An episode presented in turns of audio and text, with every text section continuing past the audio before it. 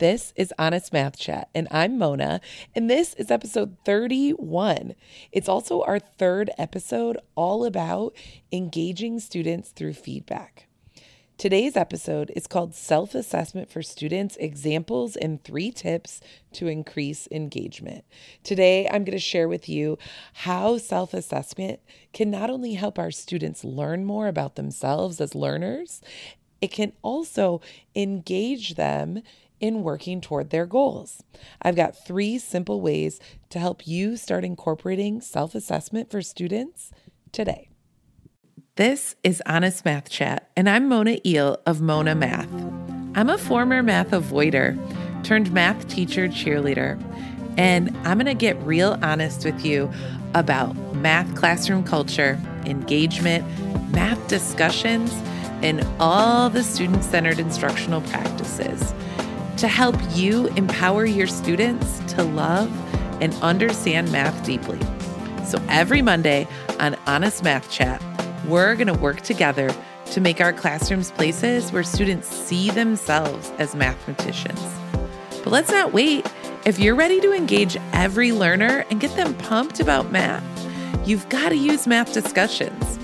I welcome you to download the guide to engaging math discussions right now go to monamath.com slash discussions. You'll get all my best tips on how to guide on the side while getting every child meaningfully engaged in discussing their math thinking.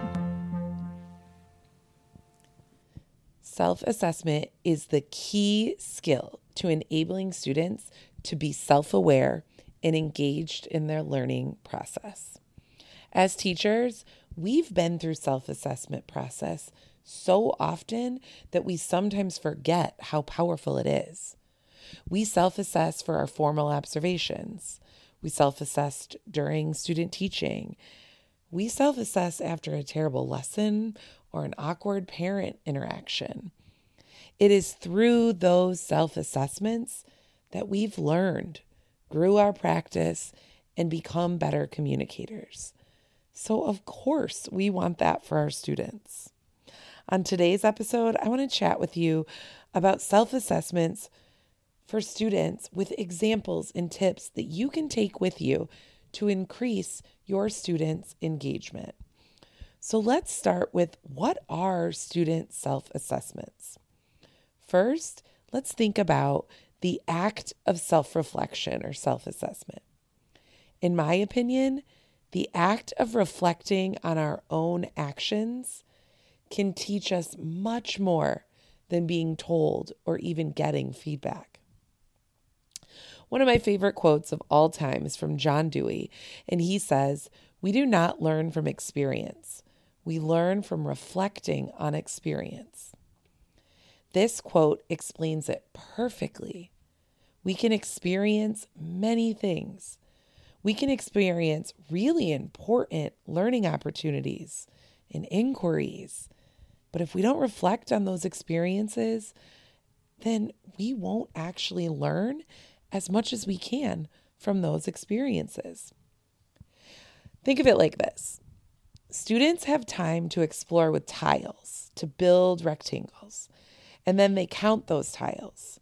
This is a pre multiplication skill, edging them toward skip counting and thinking of the rows and columns as groups.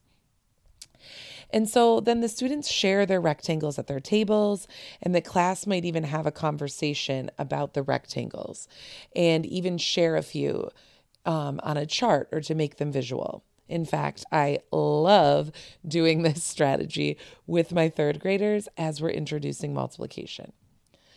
However, the child never spends any time reflecting on their own understanding. Let's say they never look back at their own work to compare it to the learning target or the criteria for the learning target. Let's say that child never considers what they might be missing in their work or what they might not know or understand after this experience.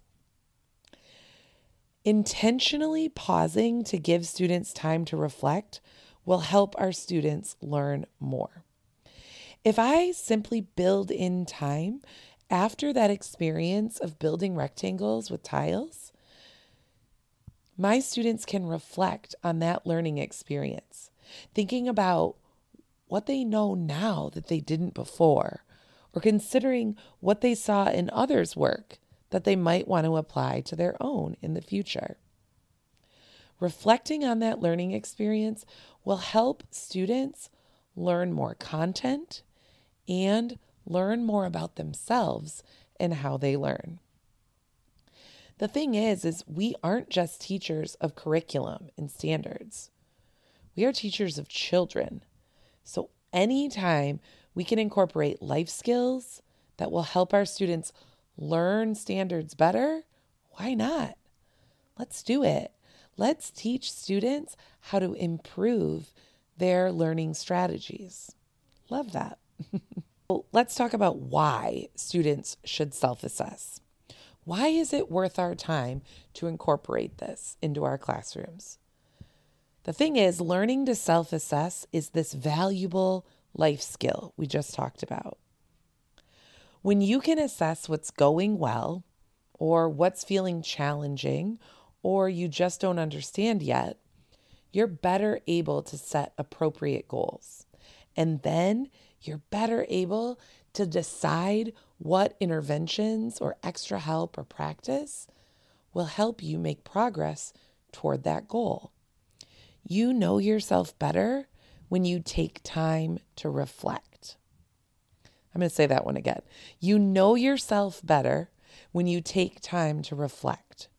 So, when we build in that valuable time to reflect, students in turn get to know themselves better and can better work toward their goals. They can improve their learning strategies because they know themselves better. Think of it like this a child is learning to skip count and understand that pattern. And they're using Unifix cubes to connect the g- groups, um, alternating in colors by sixes. So once they have them all connected, and they're labeling the groups with post it notes, okay? So hopefully you can picture that like a group of six that's pink, a group of six that's green, pink, green, pink, green. And they're going through and they're labeling 6, 12, 18, okay? So the student is counting by ones and then placing a post it note until they've created a Unifix kind of cube number line of sixes, all the sixes, six multiples. Okay, however, this child keeps losing track, going back to the start. Um, they will get that six written down and then they start back over at zero, counting by ones until they reach 12. Then they start back at one and they count up until they get to 18 they're getting frustrated by this, what's feeling like a daunting task of repeatedly counting these blocks, and they're losing focus. And you notice this as you're walking around the room. So, what do you do? Here's a few options, right? Option A show them how to start at the last number that they wrote down and count up. B, show them the multiples on the poster on the wall and remind them that they can use those to help if they get frustrated. C, Ask them if they need a partner to help them. Or D, ask them how it's going. And then listen to what they say. And then prompt them and say, What are you going to do about that? Or what do you think would help? Okay, have you ever heard that metaphor or parable? I don't really know, but the one that goes like, you could catch the hungry man a fish, or you could teach him how to fish and catch his own fish. That's what I'm talking about here. Yes, we can give our students suggestions or answers, like A, show them how to count from the last number and count on, or B, show them the resource that they can go to, or C, even give them a partner. But because we know, we're really just suggesting that they actually do what we say, right? Those aren't actual suggestions. We're just telling them what to do to solve their problem. Or we could go with option D which is to ask them how they think it's going. Ask them what they're going to do about it. We can help them reflect on what feels challenging in that moment. And we can be there to help them brainstorm new strategies. This is actually a life skill that I talked about in the Middle Web article that I wrote titled Teaching Students to Problem Solve. The standards for mathematical practice, number one, tells us that students need to make sense of problems and persevere in solving them. That means they need to come up against dead ends. They need to revise their thinking and attempt new strategies. These are problem solving skills. Students can practice these skills, but they can't practice them if they don't have the opportunity to struggle and then self reflect. So, just to go back to why should students self reflect and self assess? The reason is is because they have to do this in order to develop the skills of being a problem solver. Okay, so let's talk about three ways to incorporate self assessment into your day. Obviously, there are tons of ways to incorporate self assessment. However, my goal with this episode is to give you three ideas that you can start implementing and trying out now. And with any idea that you start to incorporate, reflect yourself on how it's going. Notice what changes, if anything. Notice if students are being more thoughtful or if they struggle to be honest.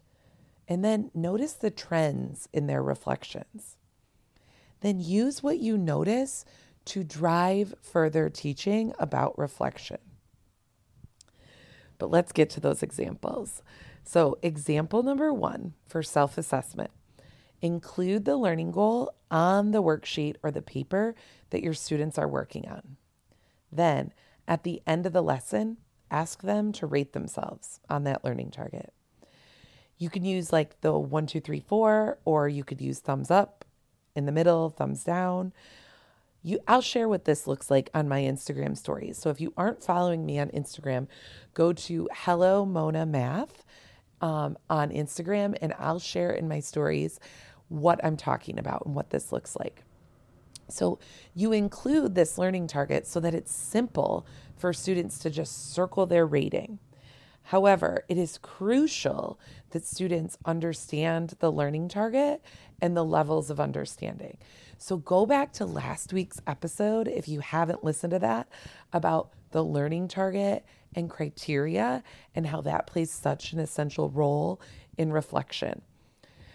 And don't worry, we're going to be talking about reflection and levels of understanding in the weeks to come. But in order to start using this approach simply, start having your students reflect on the learning target. Give them that 4321 and just have them start self assessing. Here's what it might sound like as you ask students to do that, right? You're going to tell them what each of those numbers mean. So if the learning target is, I can show how I solved on paper, you might say something like, okay, friends, a three means you can do this.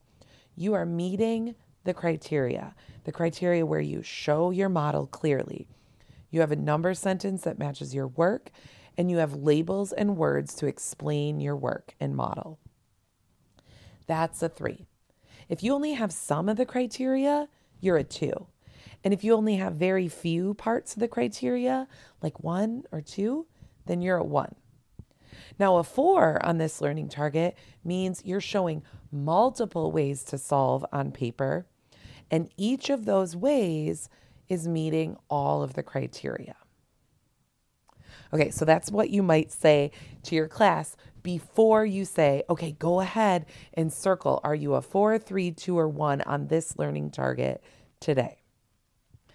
And if you're looking for more information, like I said, be sure to go back to episode 30. It's called Learning Targets and Criteria to help when giving students feedback. It's got all the details in there about that.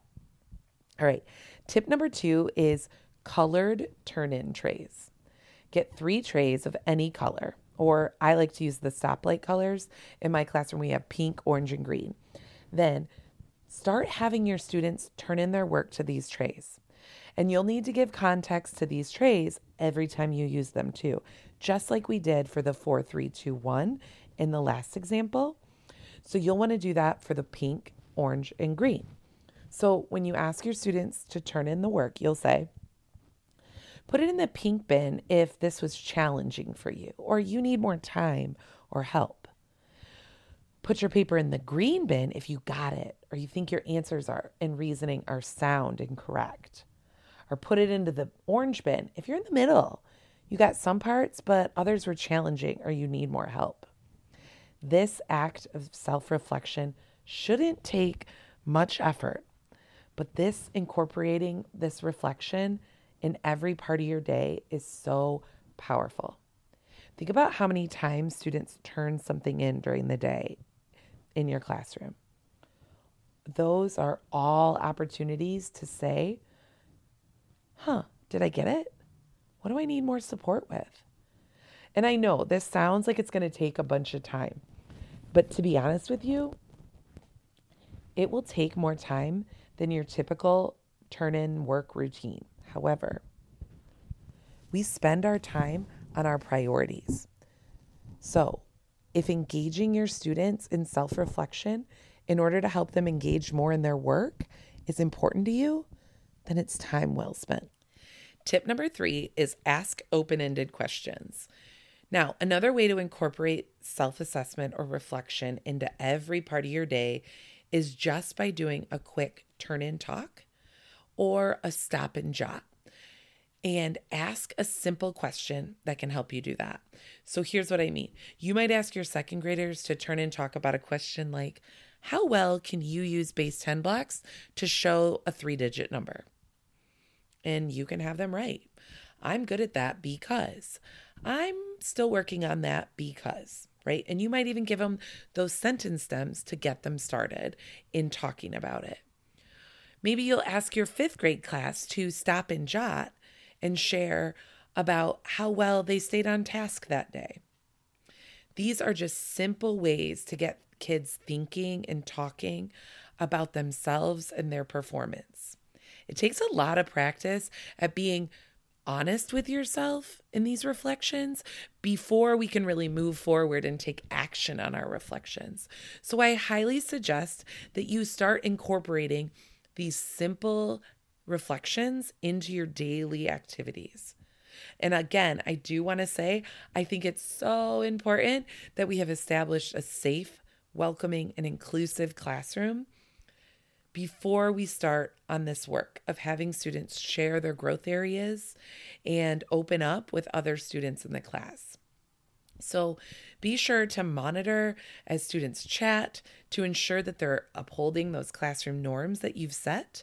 And if you want to reflect on your own norms or do a little norm resetting, go to episode 12. It's called Resetting Norms in the New Year. And it's all about resetting our norms and how you can incorporate students in that process of creating the norms. So let's review. Teaching your students to self assess is how to engage students in class. It's simple. When we teach our students to know themselves better, they're more engaged in making themselves better. I know, it's a lot. when you help your students see their growth and their capacity, you can help them set those realistic goals that they feel like they can really reach. They'll be intrinsically motivated to work toward those goals when they see the need because they've seen that that goal is what they need through their self assessments. You can start this work with your assessments right now by putting a learning target right onto their work and asking them to self assess at the end of that assignment. You'll be able to utilize those open ended questions in turn in talks or stop and jots to help your students get comfortable with self assessment. And then my personal fave is incorporating a no risk self assessment by just turning in your paper to a colored bin. These self assessment examples are sure to help your students develop strategies to engage in self assessment without feeling overwhelmed. You totally got this. I can't wait to hear about how infusing just a little bit of self assessment into your classroom is going to help your students feel empowered and engaged. Well, that was your dose of honest math chat for today, friend. Thanks so much for listening. It would mean so much to me if you subscribed, shared this podcast with your friend, or leave a comment. If you have not downloaded my free guide that I made in response to the questions you have all about engaging your students in math discussions, go grab it, monamath.com slash discussions. And if you have other questions that I haven't answered, shoot me a DM on Instagram at Hello Mona Math. I can't wait to chat more with you next week. Remember, we're here every Monday. I'm always listening on my way to work. When do you listen? See you soon, friend.